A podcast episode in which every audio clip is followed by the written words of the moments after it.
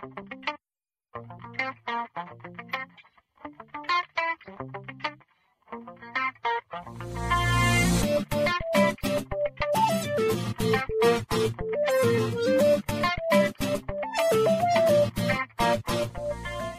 Good afternoon, everybody. Welcome to the Healthy Indoors live show. I'm your host, Bob Krell, founder and publisher of Healthy Indoors magazine, and your chief provocateur uh, for this hourly uh, segment every week. Um, today's a great show. We're going to be uh, joined by some guests from the Environmental Information Association uh, to talk about their upcoming online event. Their national conference has been uh, again transposed to the virtual world, and that'll be taking place the end of this month, March 29th 30th and 31st. And uh, we'll be talking more about that uh, as we uh, progress here. Also joining me today is the editor of Healthy Indoors magazine, Susan Valenti. Um, say hi to Susan. I bring her up here. Hi, Susan, and uh, joining us is our guest today. This this this will be uh, sh- should be an interesting show. Um, we have in no particular order uh, the conference chair for EIA's upcoming event, Rob DeMello. How are you?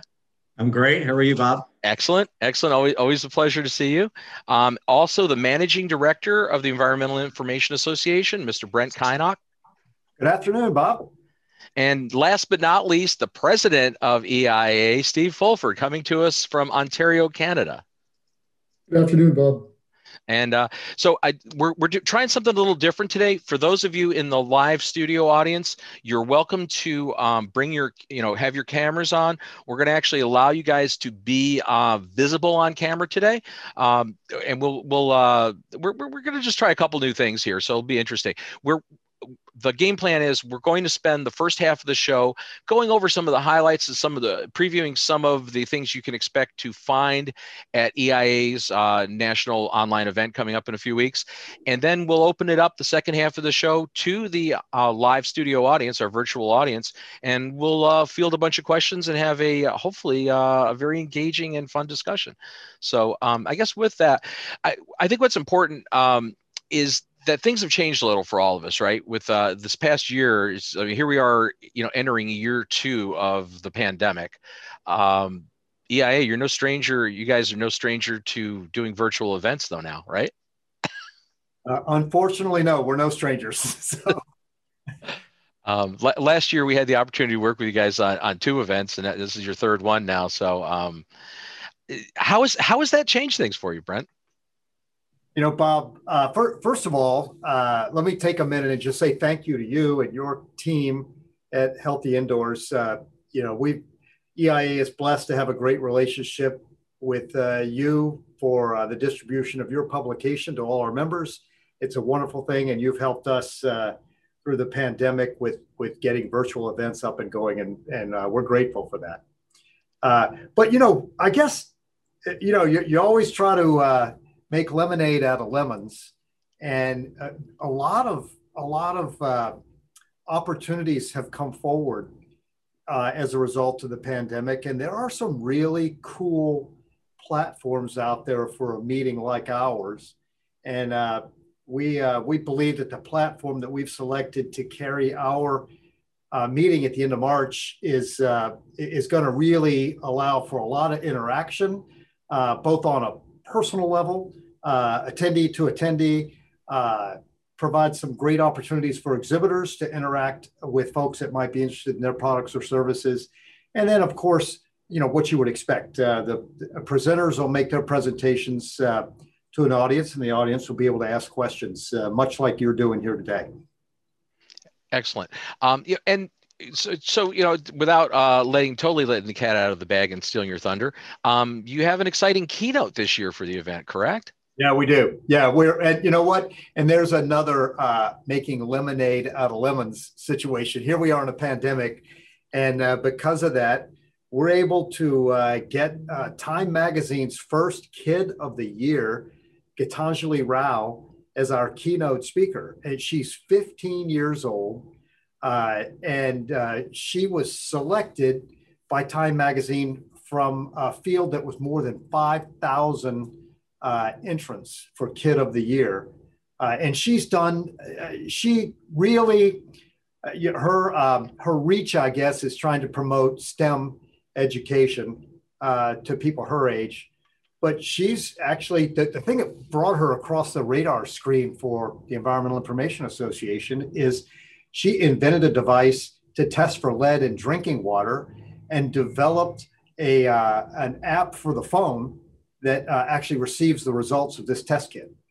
Um, so that kind of that kind of threw her in front of us since we deal with lead and lead paint. Um, but in the Flint water crisis is what drove her to do it. She's she's pretty exciting, and for those of you who don't know her, uh, you can just look her up and you can find a great interview that um, uh, she has done as part of the Time Magazine series, and uh, she's pretty exciting young lady. I mean, what's crazy is that some, you know, at that age, right, at that young age, to actually do something that's that impactful globally is uh, quite impressive, and I, am I'm really looking forward to seeing her presentation. Yeah, and, and, exactly, you know what, and she's yeah. been doing it for a long time, Bob. I mean, she really just because of being selected by Time, she's on a lot of people's uh, uh, pages now, if you will. But she's been doing this for years. She's been uh, she's been out there doing uh, projects and creating things, and uh, for, for for you know probably since she was about 12 uh, but as i said uh, angelina jolie did a great interview with her which you can find on youtube or you know in any various number of places. And uh, the two of them uh, you know had a simpatico that made for a really great interview. Excellent. One of the things, uh, just I point out to you again, you guys, as uh, many people are starting to join our live virtual studio audience, and that's an option. If you're watching the stream and you're not part of the actual Zoom meeting, the live audience, you still have the opportunity to jump in. Um, what you could do is go to healthyindoors.com, click on the HI show link, and in there is a link to get you a, an invite ticket into this meeting where you'll have the opportunity in the second half of the show to uh, actually come on camera and ask questions and participate with us.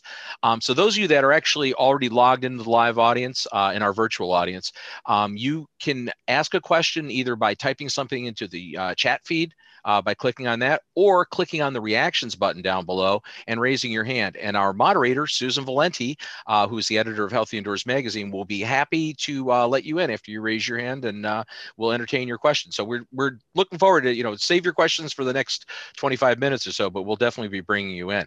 Um, so, you know, what's interesting, Steve Steve Fulford's here. He's uh, still, you know, the reigning champ, uh, pres- still president of EIA. Um, it, has been a while now. You've been president for is it a couple years? How, how long? Yeah, so this uh, this is kind of the the the final kind of three months of my original tenure um, as the president. Um, but I, I've agreed to stay on for an extra year. Just this pandemic and the changes that we've seen in the industry um, you know, just just to see this through to till we can next see people in person. Uh, so I'm, I'm going to stay on uh, for another year until we can until we uh, you know get uh, get the, the next president elect ready to go.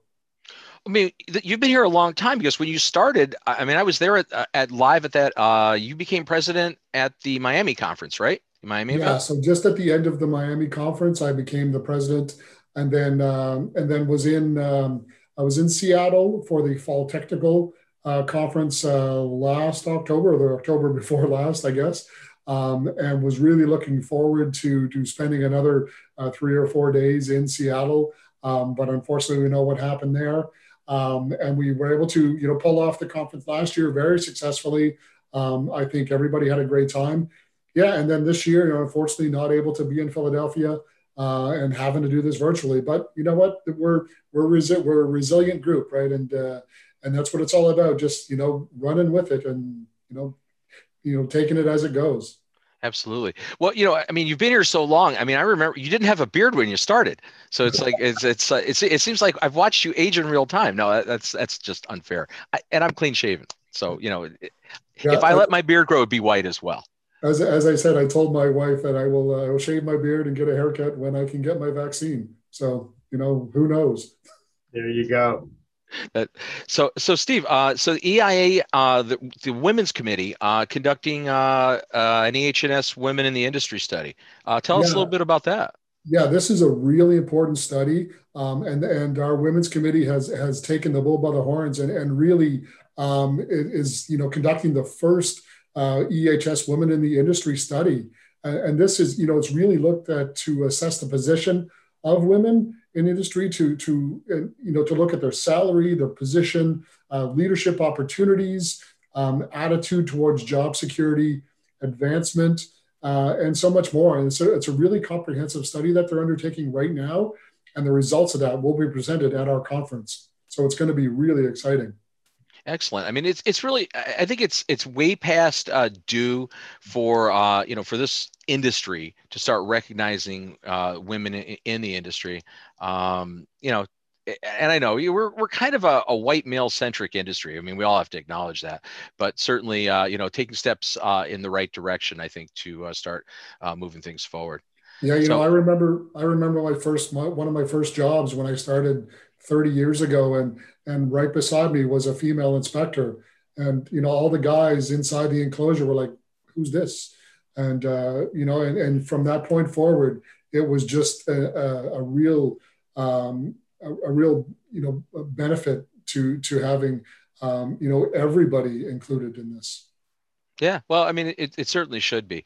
Um, with this it, i think this is we're in weird times though and, and again not talk, not talking about the women's now i'm going to do a little segue shift here. Um, with events changing we you know we, we let off the show talking about how things have changed for every every organization in the world uh, trying to host live, you know, in-person events. That really hasn't been possible over the past year. Uh, EIA has done a pretty good job in shifting, you know, rapidly shifting because you guys got hit at the early end of it, or early, I should say, the early stages of it last year, um, to uh, you know, to to last minute be able to shift into a virtual mode. Uh, Rob is uh, Rob DeMello is here. He's uh, he's you're the conference chair this year, um, and that's I'm assuming has presented some challenges for you, right? You know, again going going virtual. Um, what kind of stuff's going on? Is like how are you how are you dealing with the fact that you don't have an in person uh, trade show? How do you deal with that?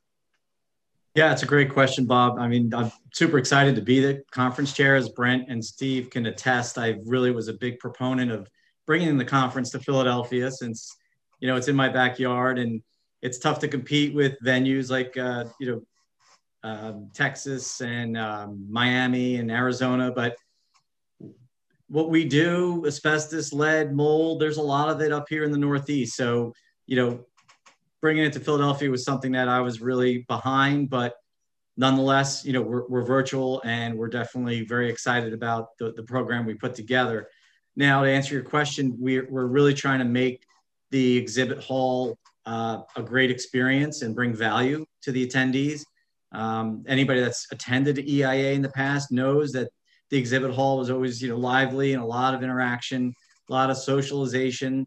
So um, to basically counteract that, as Brent talked about, we have a, a great platform that they've implemented, and you'll be able to interact with the exhibit exhibitors uh, live. So you can enter their room, uh, see either videos or actually engage with with a, a representative of the uh, vendor. So we're really trying to make that a great experience and uh, interactive and live. So we're really looking forward to that. Excellent, excellent. And again, you know, it's it's a different. We're in a different time now. You know, we we've uh, we I think we've all in the industry and all these all the different organizations that that you know have done traditionally done in-person events have had to do some some uh, rapid at, at adaptations right to be able to do this. So it's uh hats off to hats off to this. Um you know brent you guys have uh you have give us a little tease about what's going on as far as um, what what kind of presentations we can look for uh, in this online event? What, what, what are we going to be seeing? Some some highlights of you know. Yeah, so uh, let, let me give you one highlight. Besides besides our uh, keynote speaker, uh, another plug for her, Gitanjali Rao. Uh, super excited about that. But uh, we're able to get a couple of people to make presentations from the Environmental Protection Network. And for those folks who are joining us today and maybe have not heard of this, uh, the Environmental Protection Network was actually started in January of 2017, right after President Trump was inaugurated. Uh, and it's a group of former EPA career staff and actually confirmation level appointees that came together because they were very afraid of what the Trump administration might try to do to undermine the protection of public health and the environment. uh, and, and, they've become uh, they've become a very aggressive, uh, active, outspoken group about uh, science and engineering behind the work that EPA does. Uh, and uh, it, so it, I'm fascinated to have them speak to us about, you know, what has what has happened to EPA since Trump was in office and what they expect to happen uh, now that we have a new administration. Um, and we'll see. Uh, but, uh, you know, EIA has been uh, active in um, pushing for a ban on asbestos since the United States still has not banned asbestos. And the Environmental Protection Network has been active in that, uh, in that discussion as well and has been very active in calling out EPA for uh, the way they conducted the risk assessment around asbestos. So I'm excited to hear them. Uh, and you're talking about, you know, appointees, uh, career level appointees, uh, career EPA people and appointees. Um, and we'll have uh, two of them will join our conference and speak to us. I mean, th- that should be a great, uh, great session. Looking forward to it. I know um, you were on the show last year with Linda Reinstein, uh, talking talking about um, you know the proposed legislation to uh, actually perhaps ban asbestos in the United States, which I think a lot of people still probably watching the show right now are still under the impression that uh, you know asbestos isn't is outlawed in America, and in fact, it is not. Right? It is not. You know, and and and EIA uh, has has all, we've always been in an interesting position on that because uh, with our multidisciplinary membership, uh, it goes from building owners, contractors, consultants, regulatory folks, training providers, equipment suppliers. Well, you know, it's always been difficult for EIA to, to try and take a position on any issue, but kind of across the board, there's broad agreement that we need to ban asbestos in the United States. Um, so uh, uh, our organization's always tried to provide the people and the expertise and the engineering behind that discussion uh, whenever there was an opportunity. We'll definitely get into that a little bit more in the Q and A because I'd really like to hear some some from our audience on that. But it, it, I, am still I'm flabbergasted that we're still having this discussion. You know, it's uh, uh, 2021 and we still are discussing uh, you know more asbestos products being uh, brought, bought and brought and used in this country. It's absurd. Um, but you know I, I, guess you know as far as this event goes, which which is again we're you know going back to back to the fact that EIA has pivoted again this year to do an online and all online uh, virtual event. Um, there are some you know, we, we always hear the negatives about oh, going virtual is not the same as being in person. You know, and I guess we could all we could all agree that yeah, you can't sit at the bar and have a drink together, and so that's that to me that's always a big thing. And I know the EI events, so you know, I've had the opportunity to be at many of those over the uh, in recent years, and there's an awful lot of networking that goes on in person at your events, no question about it. It's a very uh, you know very networking centric thing. But one time. Is that what you're saying, Bob? I, am not saying I spent all the time at the bar. Uh, I spent a lot of time at the bar, but you have a lot of social events too. So I mean, it's it's very, uh, you know.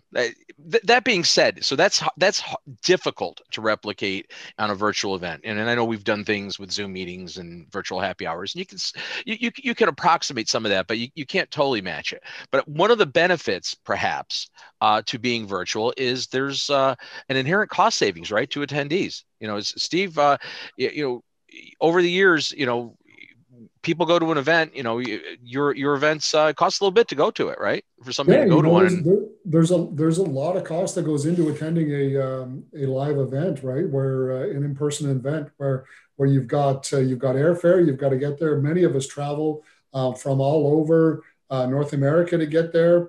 Um, you've got uh, you've got the registration, which is usually quite a bit more expensive um, for the in-person event than than what uh, what we're looking at this year. Um, you've got your hotels, uh, you know, every every night costs you two hundred fifty dollars or more. Um, your meals, meals, I'll put in air quotes, are uh, fifty. If you eat, it's fifty dollars a day, um, and not including any any other beverages of consumption there. Uh, and then you've got to get to and from from the airports to the to the events. Right? So you know, typically you're looking at a minimum somewhere around twenty two hundred bucks, right? Uh, and then our you know our conference um, we're looking at $325 for for the entire three day event, um, you know, which is a steal, uh, which hopefully you know is at a price point where where we can attract more people, right? People that if you you know if your if your company uh, doesn't want to pay three thousand dollars or twenty five hundred dollars to send you to an event, three hundred dollars is is is is much more reasonable. And you know, with that, we we really hope that we can we can attract more people uh, to attend this. Rob, as far as vendors go, uh, you know, again, how what other other uh, avenues are they going to have to engage with the attendees? Any, anything, uh, any special things planned? I would have, have to defer to Brent on that. I think he has a better handle on the vendor side of it. Yeah. So yeah, there's there are uh, there are times set aside uh, throughout our schedule on those three days, the 29th, 30th, and 31st, which will be kind of exhibit hall only times, just like at a live conference. You know, you have some you have some sessions. You have a opening general session uh, with a keynote, and then uh, you know you break out into technical sessions, and then you know usually there's dedicated exhibit hall hours. We'll have exactly the same thing as part of the virtual conference, and then we've got. Uh, we're going to have some uh, events in the late afternoons and evenings as well, uh, where where you can make your own cocktail and, and join the social event. And we're actually going to be sending out some uh, some special recipes to our attendees uh, and, and try and get people to you know make their make the special EIA cocktail of the day uh, for those events as well. So we're going to try and have a lot of fun with it. I mean, I think again, you know, back to your, you know, uh, making lemonade. You know, it that's what you have to do, right? Here's where this is where we are.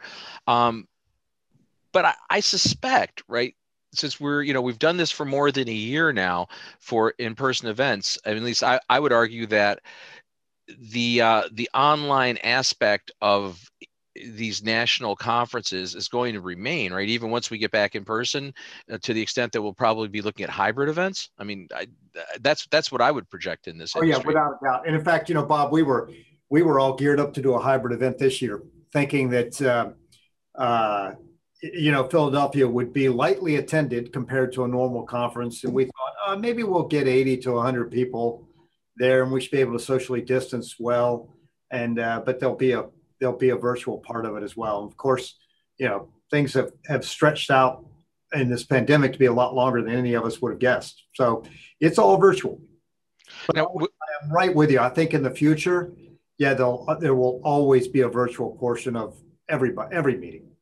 Now, now with with this uh, event coming up at the end of the month, you also have a, a one day uh, rate, right? You have a, even a further discounted if somebody can just attend for a single day. Yeah, absolutely. You know, uh, you know the the the three twenty five rate uh, it gets you there for all three days and and for uh, all the events. But for uh, if you think your schedule only is going to allow you one day, or you only want to hear certain speakers, there's a a rate, a daily rate of one hundred fifty dollars. Excellent. So, what other? Um, there's obviously there's uh, you've got a host of uh, sessions coming up. What, what other uh, key sessions? I'll have uh, toss this out to the three of you. Um, what other sessions uh, would you like to just highlight and mention? You know, that, are coming up that we should be on the lookout for. You know, we've got a great presentation coming up from Adele Abrams, who's a, a nationally known OSHA expert, um, to look about to talk about regulatory changes uh, from OSHA and MSA or MSHA. Um, uh, that are that are coming up in, in 2021. So it's I think it's a really important presentation. Uh, I think it's gonna it's gonna be some brand new information for people, uh, and you're only going to be able to get it at the EIA conference. I'd like to say um, I'm really excited about the uh, presentation on the first day by Dan Peters. He's an environmental consultant out of Ohio, and he's going to be talking about the EPA definition of uh, Category One non-friable materials you know your floor tiles your roofing materials gaskets packings what what materials should and shouldn't be in that in that grouping. And you know the whole friability aspect is hotly debated. So i expect that to be a spirited uh, presentation with a lot of um, open discussion with with the attendees. So really looking forward to that one.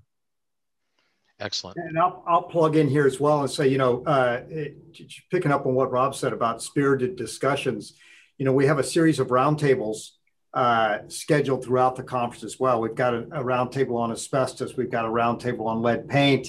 We've got roundtables on on other issues as well, and that's those are designed to be just that. Uh, and that is, uh, we get all the attendees in one place in one room. Turn on everybody's mics and everybody's cameras, and uh, let's have a discussion uh, about about you know what's happening in your world.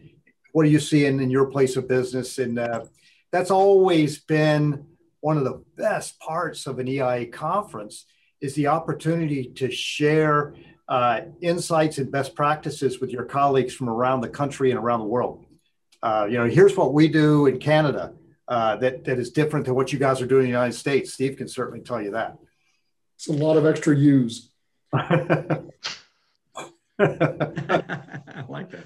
But yeah, I'm, I'm really looking forward to a. There's a presentation on robotics, on robotic demolition, um, which is going to be really fascinating uh, from BJ Fungaroli, who's a long-term uh, member of the EIA and a great supporter. So we're really looking forward to that. Well, you know, and Brent, you mentioned earlier, uh, you know, the EIA is a multidisciplinary group, which it is, right? I mean, you're not just, you know, obviously you, you were born of the Asbestos Council. You know, it's a, you know, that your your your long back history is is, is from there, but uh, obviously you uh, the organization has evolved to uh, quite a bit more than just dealing with asbestos issues, right? Certainly, asbestos is one of your one of your big topics, but um, you cover most everything indoor environmentally, correct? Yeah, exactly right. And, and uh, so, you know, you've got asbestos, you've got lead paint, you've got mold, you've got indoor air quality concerns. Uh, we've got a very, very active group uh, in terms of uh, the laboratory analytical side. Uh, they always get together and have discussions about what, what's happening on the on the laboratory side. And then uh, we have a group that focuses on providing uh, phase one and phase two environmental site assessments as well. That so that even takes you outside of the the indoor environment, if you will. Yeah, and I guess that's again, you know, calling calling your, yourselves multidisciplinary. You clearly are. I mean, you're covering you're covering all aspects of the environmental industry, both in and out, um, which is pretty exciting. Now, also, in addition to some of the sessions we talked about and just the pricing and uh, how you're structuring the event, um, you you always have awards every year, uh, and and I understand there's something you have a new set of awards coming out this year. Oh yeah, yeah, and this is we're super excited about this, and we're and uh, it's been a long time coming and way overdue, uh, and that is uh, uh, we've started a whole new awards program within our organization this year to recognize both companies and people uh, that are extraordinary. And there isn't an awards program within the environmental industry. And, uh, you know, our board of directors realized it a couple of years ago and said we need to structure an awards program. So we'll have, uh, uh for the first time ever this year, uh, we'll be making awards to um, categories like uh, the Laboratory Analyst of the Year, project manager of the year from a contractor, project manager of the year from a consulting firm, a business owner of the year, uh, equipment supplier of the year. Those we have a number of categories of awards, uh, and and super excited. You know, these are people and companies that need to be recognized and haven't been in the past, uh, unless you know they. You know, we we've had an awards uh, an award uh, for lifetime achievement uh, but that's that's generally given to just a single person each year. You may want to even think about having media personality of the year. Not. there we go. You're nominated and voted in. I, you know, I, I just had to do that because I, you know, it's time for levity. Uh, so this is exciting. I mean, really, I'm, I'm really looking forward to the event this year. Um, I'm actually happy that I'm going to be there just as an exhibitor and a, uh, you know, and a journalist. Uh, it, will be a little easier. Uh, your your events last year were a bit harrowing for me. I just I'll be honest. Uh, running the controls is always a lot of fun no, but it's, uh, sometimes it's nice to actually just be a participant.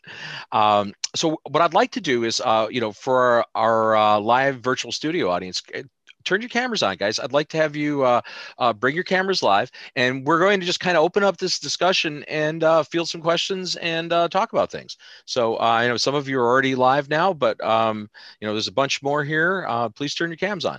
So my first, I, I want to revisit the thing we started uh, about 20 minutes ago, Brent.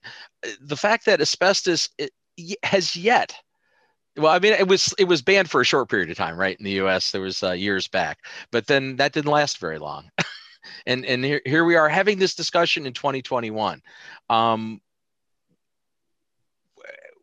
what's what's what's going to change? You know, what are, what are we going to do to actually change the situation in this country? It seems absurd to me that we're even having this conversation.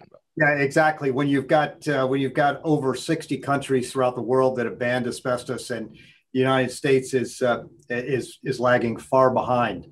Uh, so, yeah, what's it going to take? Uh, you know, that's a great question, but from, from a you know from a purely kind of technical point of view, with um, uh, with the changes that that went down.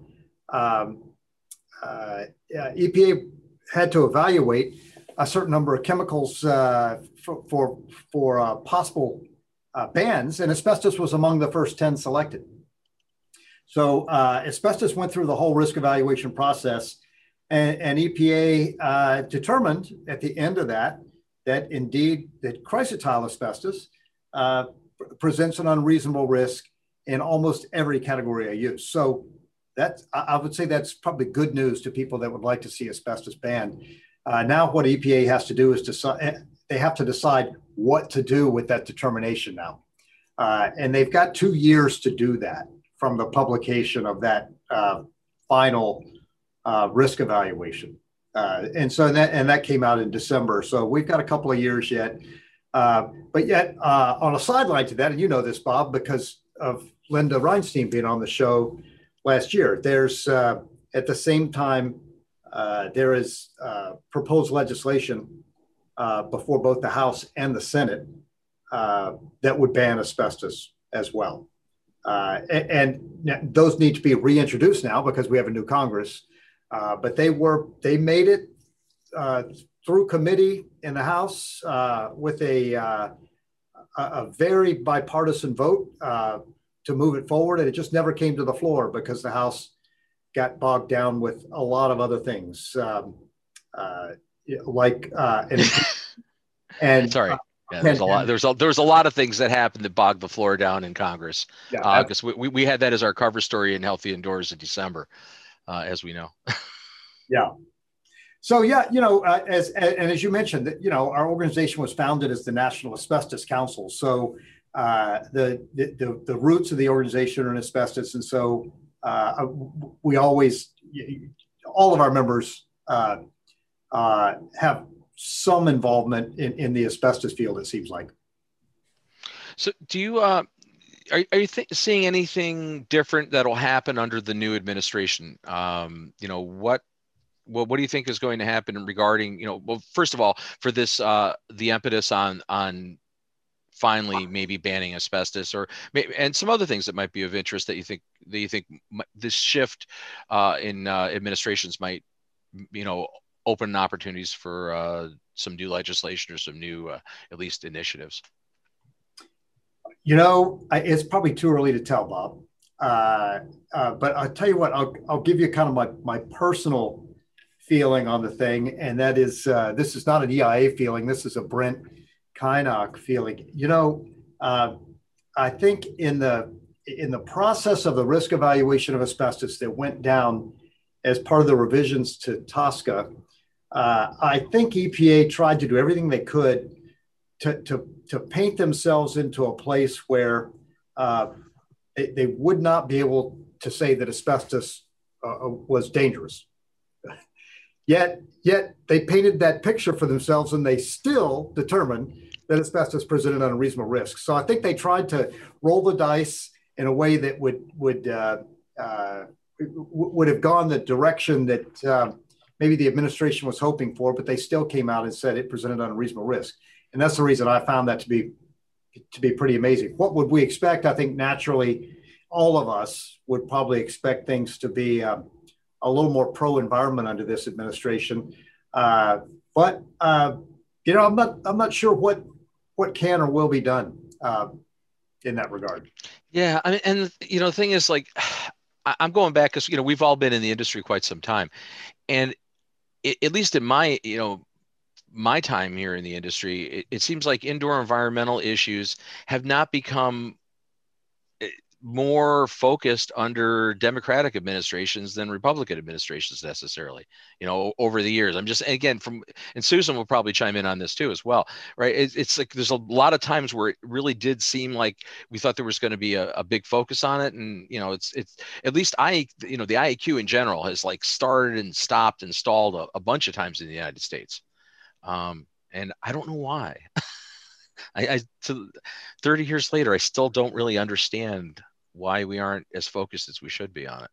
What, no, what, I, I, absolutely agree with you, Bob. And, and in fact, uh, I think for for those of us that are focused on indoor environmental issues, not not water or air pollution, uh, most of the regulatory um, uh, engines that that we've seen presented have been uh, brought forward uh, under Republican administrations.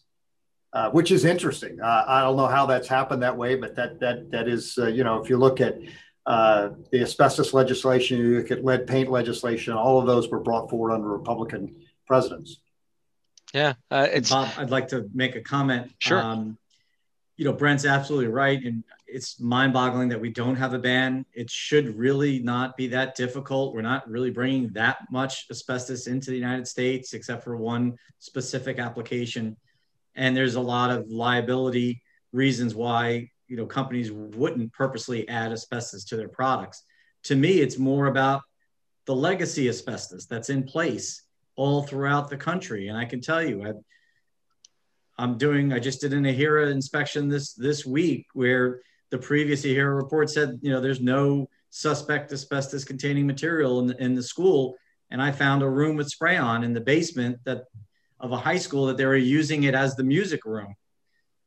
And that was not on any previous AHERA inspection going back, you know, back to, uh, you know, 1990. So there's so much legacy asbestos. And to me, that's really, it's a huge question. And, obviously we can't just go out and remove it all, but what do we do with everything that's in place as of this day? That that's really a, a big question that I have.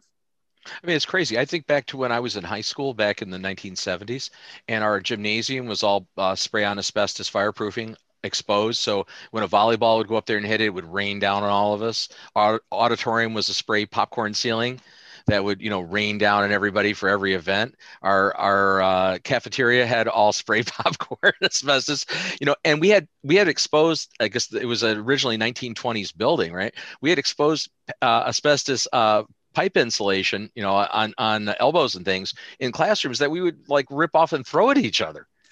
and, and you know, it's and you know, I'm not making making fun of it. I mean, I think it's just crazy that it was just it was that much of it. But how do we still have that today? You know, like makes no sense to me. No, it makes no sense. And you know what? Uh, remember, I said earlier that EPA did everything they could to try to paint the picture. One of the things they didn't even consider these legacy exposures that that Rob just mentioned. Uh, they said, no, we're not going to consider legacy exposures. We're only going to consider uh, uh, exposures that might occur from asbestos that is currently in commerce uh, in, in the United States of America. And that, that really uh, drew a focus down to uh, the industries that are currently using asbestos products. And it's that's very limited. Yeah, there's not that many. So that's that, that's like intentionally laser focusing to kind of you know pigeonhole it. Um, it's, so I want to remind again our, our live virtual audience, um, you all have the opportunity to ask questions. Um, chime in here. We actually would love would love to hear your input on this topic, or you know, we certainly can. It doesn't have to just. We're talking about asbestos now, but certainly we can we can discuss most anything here in our last 20 minutes uh, re- relating to indoor environmental issues. Um, if you'd like to jump in, by all means, uh, hit the reactions button, raise your hand. Uh, Susan will get you on board, and uh, we'll hear what you have to say. Um, you know we we didn't cover in the conference are we are discussing you know some of the highlights what you have coming up doing anything on uh, covid-19 sars-cov-2 any specifically on that or has that topic been beaten dead uh, you know what we we we do not have a presentation on covid at this conference so we had presentations last year we had presentations at our fall conference and uh, I guess we feel like uh, uh, I won't certainly not dead. I think we can all agree to that. Right. Yeah. But uh, I think we're probably all tired of hearing uh, things about what can be done to um, to try and solve concerns around COVID. Since uh, you know, hopefully within a uh, you know three months or maybe less, uh, we're, we're going to have uh, uh, most every adult vaccinated. Hopefully, that that leads into um, that leads into return to work, right? And and and you know, really, I think it's a, it's a great opportunity for this industry uh, on the return to work aspect uh, to really focus on uh, quality issues. Um, and so I really do think that as we see the workforce getting back to the offices uh, and getting back to work, that there should we should see an uptick um, in work uh, in in in you know proving or, or trying to uh, trying to evaluate the spaces and and the performance of the HVAC systems. Uh, and I know that I get these questions every day on you know how do we do this? How do we prove this? How do we make our our clients um, you know, safe or, or feel that they're that they're safe when they return to work. So I, I really do think that there's an uptick uh, in work coming our way. Well, and, and to that point, Steve, um, you know, there's been, I think, the highest focused interest on indoor environments that I've seen in my entire career, um, you know, in this past year, right? And I think we'd all agree with that. Uh, so, and of course, it's been focused on you know the pandemic the covid-19 pandemic you know and eliminating airborne pathogens like sars-cov-2 you know from the indoor environment. But uh, you know it's it's also it, it's that's trickled and all not even just trickled that's like been driven all the way down even to consumer level right? The, even consumers are are more concerned and interested in indoor air quality indoor environmental quality issues now than they, they have been right? It's more it's it's more more um i think it's a higher tiered thing in you know people's concerns now.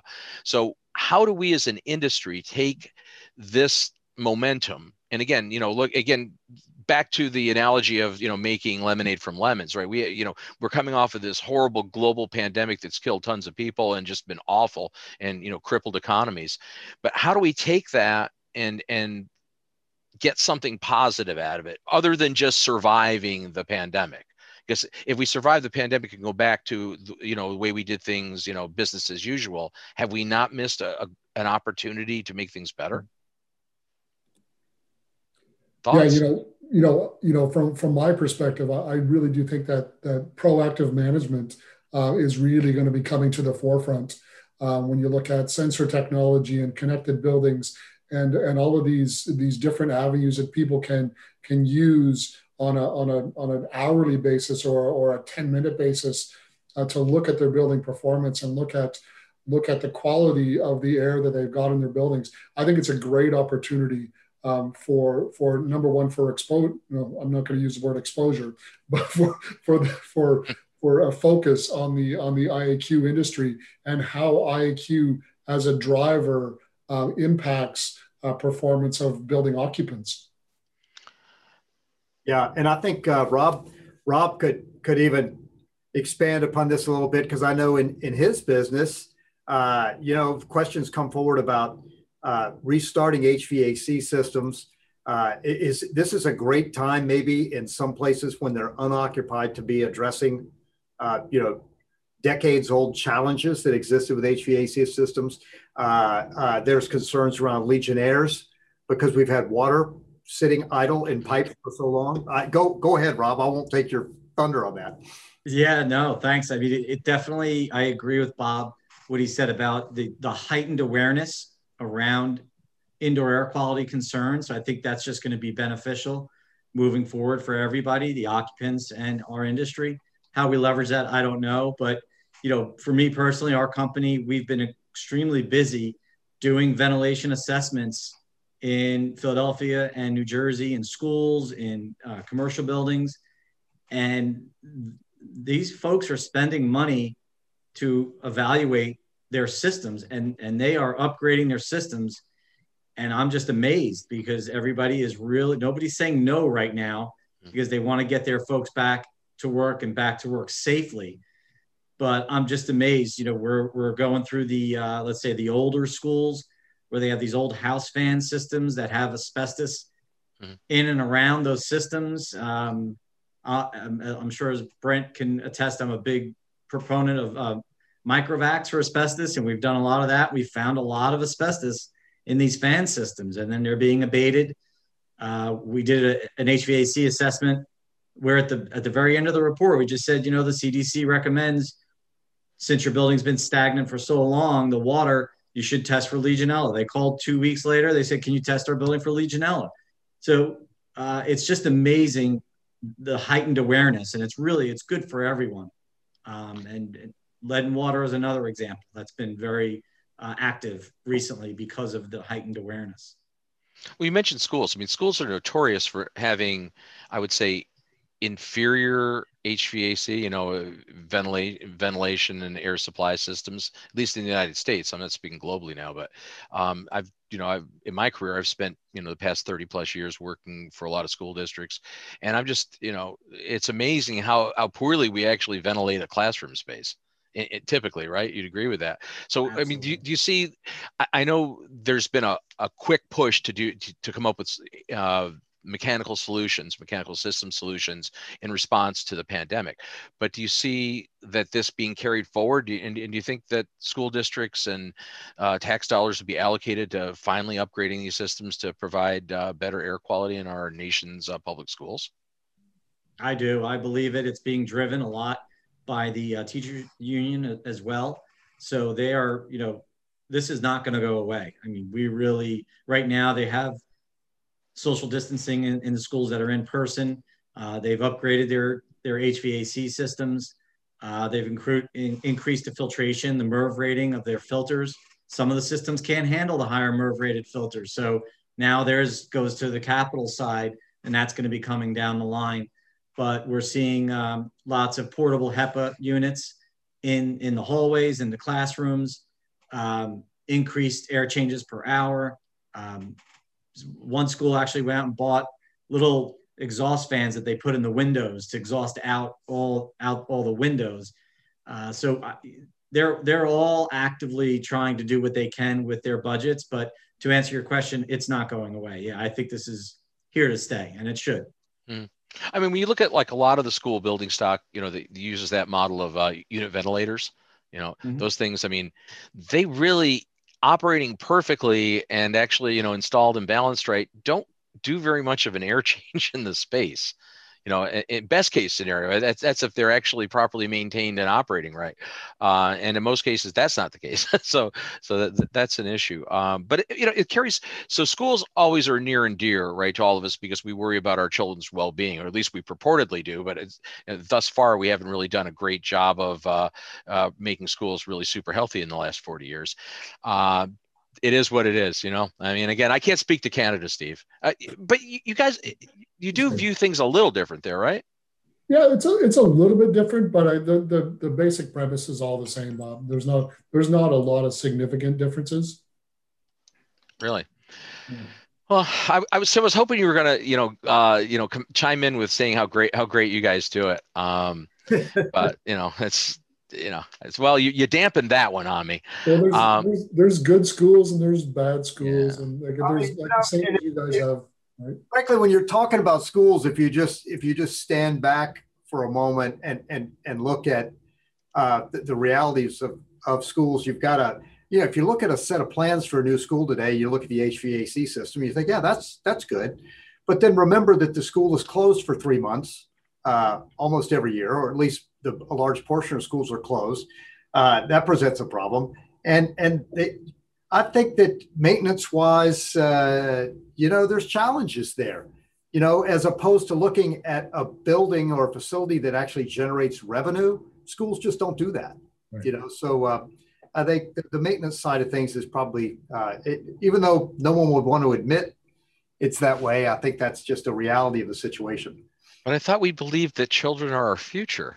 Agreed. You know, I mean, I, I always, I always love that where you know, like until it comes down to dollars and cents. But um, you know, it, right? It's kind of crazy. It, so what you know there's other things that are going to change here i think going forward and you know and we're we're kind of getting to the end of the hour here but so school schools are one area where we may see some upgrades and hopefully we will see some positive uh, positive change there. But even just in the commercial workspace with a, a lot of white collar jobs being uh, done remotely now right? There's a there's a ton of them a ton of people are uh, you know uh, virtually uh, working from home. Um, how is that going to change the landscape of perhaps uh, commercial office space you know for a lot of companies you know around the globe are more people now going to work from home? And if so does that not does that not bring bring up some issues right? You know do they have the space at home uh, with good indoor air quality uh, in that environment necessarily to, to work the extra eight hours? Uh, and and will you know what will change here? You know and will we have a different environment in the in the commercial office spaces? Because are we going to be afraid of getting near people forever no, I, I, don't, I really don't think that's. I don't think we'll be afraid of. Once everybody's vaccinated, I think we'll see the, the the panic decrease a little bit. But I do think the future of commercial office space is going to change uh, forever. And I think you'll find that um, you know I have some some inside knowledge on commercial uh, office buildings, um, but I do think that uh, that the future in the future uh, the office will be much more of a destination. So it'll be people, the landlords will use their offices to draw people in, draw their workforce in for meetings, for social spaces, um, for for things they, they can't do at home. And, and those those head down tasks that they can do at home, they'll still do those there.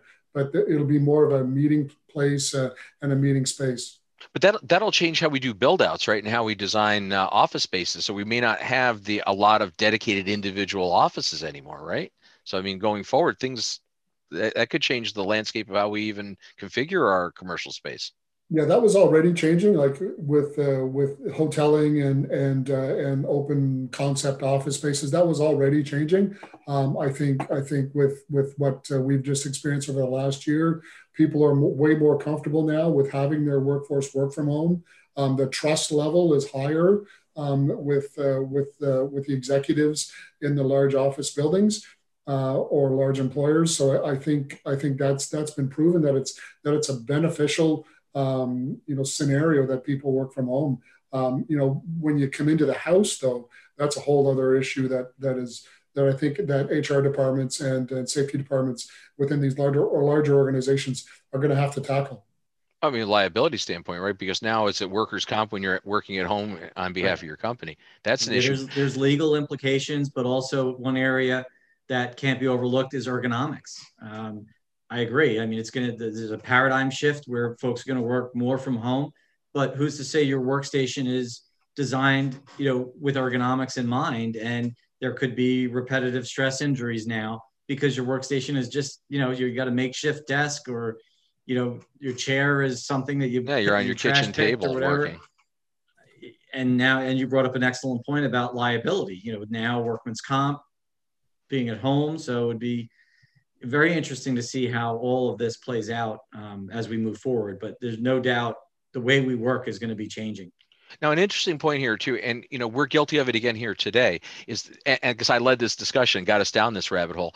Um, we're always talking about white collar jobs in corporate office settings. Now that's going to change, but what about the blue collar jobs, the factory jobs, the you know the jobs that are not going to you know haven't been remotely done because they can't be done remotely. Are we going to change how we have those places? I mean you know let's go to the ugly the poultry factories and places like that you know? I mean you know places where people are on top of each other and you know the environments are anything but uh you know ugly. Uh you know they're, they're i mean they're just awful. Um do you foresee changes in that in the manufacturing sectors and the sectors of the, the jobs all the critical workers that didn't get to stay home I think oh. to a certain extent there will be, but not as much. Um, I know I dealt with a client. It was um, a manufacturing plant where I had to do um, OSHA monitoring for their workers, and they were handing out P100s. And I said, "Well, why are you giving them P100s? Do you have a medical surveillance program? Do you have a fit testing program?" No, no, no, no. I said, "Well, why'd you do this?" He said, "Well, it's a dusty operation, and because of COVID, I couldn't find regular dust mat dust masks. They were all back ordered, so I bought P100s."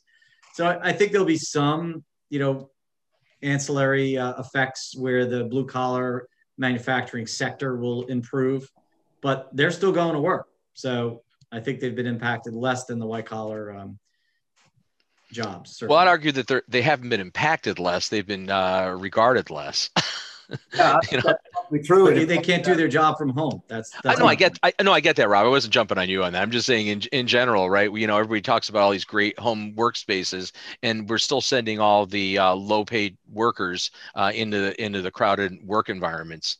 You know, yeah. with now with surgical masks. right. Exactly. And and as Rob said, they, they've worked through the whole pandemic. You know, because we had to. Uh, uh, you know, hopefully we'll see those uh, the the owners of those businesses make changes from an air quality standpoint um, to, to at least try to improve the air quality or, or, the the exchange rate of air or those kinds of things that we get concerned about in the indoor air quality industry. Yeah, I mean, ho- hopefully, my you know my hope is that we have substantive change, right? Uh, that there's something, you know, something good comes of all of this ugly, um, and that we actually drive it forward. So we're, we're getting we're getting on the hour here. So a closing closing point, I want to go around to all three of you. Um, with all three of our guests. Um, so, what is uh, the Environmental Information Association? Uh, you know, what what is what have you done, and what do you envision doing going forward to help you know drive on this you know this this current initiative towards maybe improving our indoor environments how how how can you as an organization better get this message out to consumers? And i know that you're not a consumer organization obviously but you know and to industry professionals to help help drive this point home that we need to continue this. Thoughts on that? So i'll, I'll go i'll go around. I'll let each of you uh, mull it over for a, a, brief second here and then i'll call on you. I'm going to start with brent. Um, and what do you think you know, I, I think that uh, uh, we work all the time uh, to fulfill our mission uh, to collect, generate, and disseminate information about environmental issues in buildings, facilities, and and the biggest way we do that is through our conferences and our meetings, where where uh, professionals can share their knowledge with other like-minded professionals, and I think that's the that's what we do as an organization to try and improve our industry uh, constantly is uh, we share information back and forth. And you know it's a lot easier and a lot more fun to do it in person but we're doing it virtually and and we'll we'll get it done and the information will still be out there and be disseminated. Rob i'm going to go with you next. Sure. So to me knowledge is power right? And eia what is their mission? Like brent said it's to educate and disseminate information. So we're going to be at the forefront of all these new emerging uh, issues and i think we'll continue to do that. What i think is interesting is that i'm hoping that because of the new this new paradigm shift that we have with you know virtual events that in the future we may actually attract new attendees that will take advantage of the educational offerings of eia because they can attend for one day virtually versus going to the three day full conference, especially if they're not like a hardcore person that works in our industry. And that's going to be another avenue or a venue for us to now educate new people about what we do and, and offer these subject matter experts across these disciplines, which is so unique for EIA. Steve, thoughts? Yeah, no, exactly. I, I totally agree with what Rob and, and Brent said um, I think knowledge is power. And so, you know, one of the things when I took over as the president um, of the organization was I really tried to focus on our committees, our technical committees, and getting our getting some information up onto our website, uh, current information um, that people can go use as a resource um, to go to when we talk about you know the latest trends in indoor air quality or trends in, in asbestos and sampling and analytical uh, just coming up with um, you know, stuff that our members can use. So some of the big things we're working on, uh, you know, we're working on a, uh, a um, an, exposure assessment, an NEA um, that the industry can use for sampling. Um, so that's a big undertaking. Uh, it's going to take a long time to do, but that's one thing that our, our asbestos committee and our sampling and analytical committee is doing. We've got updates coming to the phase one standards that were just updated. So, you know, look at, you know, keep, keep an eye on the EIA website um, and, you know, using technology and using, you know, this, this avenue that we've got to promote is, is, is really important uh, moving forward. Uh, Patrick from our audience uh, actually uh, typed in in the comments. Uh, another one is uh, that's going to be interesting is the implementation of cruise ships when they get back into this vacation rush that will likely mm-hmm. follow this pandemic, and uh, saying that his network does water testing and IAQ related stuff on these ships. So that's good. That yeah, I think that's that's going to be a really big factor, Patrick. Um, um, because again people get into those close cramped quarters and you know will will the consumers of these uh, services be comfortable uh, you know if we have do things as usual. So that that that should be an interesting uh, interesting uh, way that plays out. So we are we are to the top of the hour um, and you know in, in you know in keeping with trying to be somewhat on schedule um, what i would like to do is uh, you know give each of each of our guests just uh, uh, like a 30 60 second uh, time to just uh, put in a final point you know final final comment that you might have uh, plug for the conference plug you know pl- plug for your favorite uh, cartoon character. No whatever. Uh I, I just i have a really hard time not getting a little political every time. But um it's just it's in my nature brent. You, you know that. So um we'll, we'll go around again and i'll uh, i'm going to go to rob first. Uh final thoughts closing thoughts parting comments. Yeah, thank you for hosting this. I think it was a great session, and I just hope everybody will take advantage of the value and the benefits of EIA and attend the virtual conference. We're going to make it a great experience and disseminate a lot of great information. So we hope to see you there. Excellent, Steve. You know, I, I, think one of the one of the big things is that the EIA is is the only organization that does this in North America, right? So we we are uh, where you can get new information. So I think it's it's critically important um, that people attend our conference. I think it's there'll be some great new information, uh, and and you know I use EIA um, for the networking and just the connections I've made all across North America um, with the experts. You know I can call on any one of my colleagues um, from Georgia to Alaska. Um, you know, as an expert that I know personally, and say, hey, I've got an issue in the north or I have an issue in the south. What do I do? And and they're always uh, the information's free. And Brent, we'll let you uh, give the wrap up comment. Yeah, thank you. No, uh, listen, our, our volunteer leaders, Steve and Rob, uh, said it said it very well. You know, we're uh, we are putting on a conference where the kind of information you need to improve your business, which will improve the world, uh, and the world we live in is right there at your fingertips. So please join us. And then, you know, I want to say to Patrick, who who uh, had to comment about cruise ships. Hey, Patrick, we would love for you to submit a session to EIA, uh, maybe for our fall conference, which is going to be in Phoenix, and talk to us about the challenges you faced uh, trying to help cruise ships get back in business. That's that's exactly the kind of thing we like to share uh, among our like-minded professionals. Excellent. So um, let me uh, take the, take a moment here to uh, remind you all um, of some of the things we're doing with Healthy Indoors. Uh, for example, um, the Healthy Indoors website has had a minor change in the last uh, 10 days. Um, we've actually uh, included um, some new tabs up here. Obviously, you could always uh, get to our homepage. Um, all of the back issues of our USA edition, eight years uh, and, and then some uh, are available under the magazine tab. Um, you'll notice a new tab that's called community. And uh, one of the things that we're doing here, we're in beta for this right now, but we're um, we're launching an online global community. Um, and what what is what is this? Well, it's an online platform.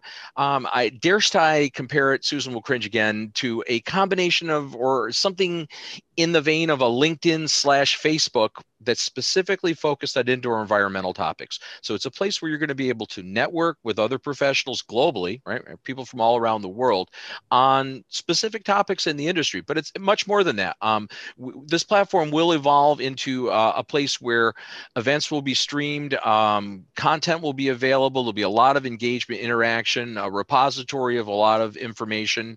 Um, a lot, lot, of things will be happening there. So that's something you can definitely take a look at. And if you go to uh, Healthy Indoors, uh, website right now, healthyindoors.com, and you uh, click on the community tab, it'll take you to a uh, landing page that'll allow you to pre-register to become one of our pro members on that community. And uh, now through May 1st, we're offering uh, free memberships to the community. You'll be able to actually uh, get that for free, which is pretty cool.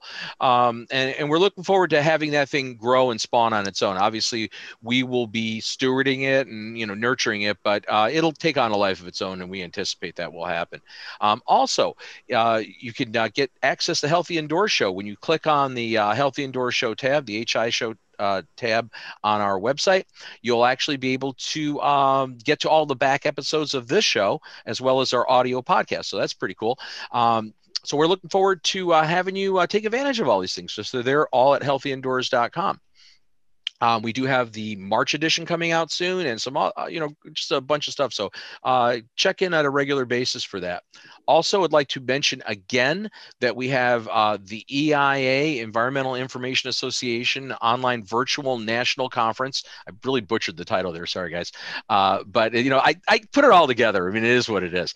Um, that's the end of this month, the 29th, 30th, and 31st of March. Uh, online, you can get access to that, register, learn more about it at EIA um, USA.org. Um, and we'll have that posted in the show liner notes. Um, it's also for those of you in the studio audience in the chat. So we definitely, uh, you know, encourage encourage you all take advantage of uh, coming. Uh, you, participate at that event. It's, it should be looks to be a very good event coming up and uh, quite uh, value priced. So that's a good thing. So without further ado, um, again, like to thank our guests today, uh, Brent Kynoch, Rob DeMello and Steve Fulford from the Environmental Information Association, as well as all of those of you who joined us in our live virtual studio audience. You guys were kind of quiet today, but that's okay. You know, we're not gonna we're gonna force you to talk, but um, you know, uh, certainly there's there'll be opportunities for future discussions. Next week we got a great show coming up. Next Thursday we'll have Jeff and Connie May, Jeff May, who is a longtime industry veteran in the indoor air quality industry, also an author of many books. Actually, he and uh, his wife Connie have co-authored a bunch of books books. Uh, they're they've just reissued um, a new edition of their original book or one of their first books in the industry called "My House Is Killing Me," and uh, the new edition of it's out. We'll be talking about that next week, next Thursday from one to two p.m. here on the Healthy Indoor Show. So with that. I thank you all for watching us this week. We will see you next week here, same Bat Time Bat channel on the Healthy Indoors live show. Until then, stay healthy, stay safe.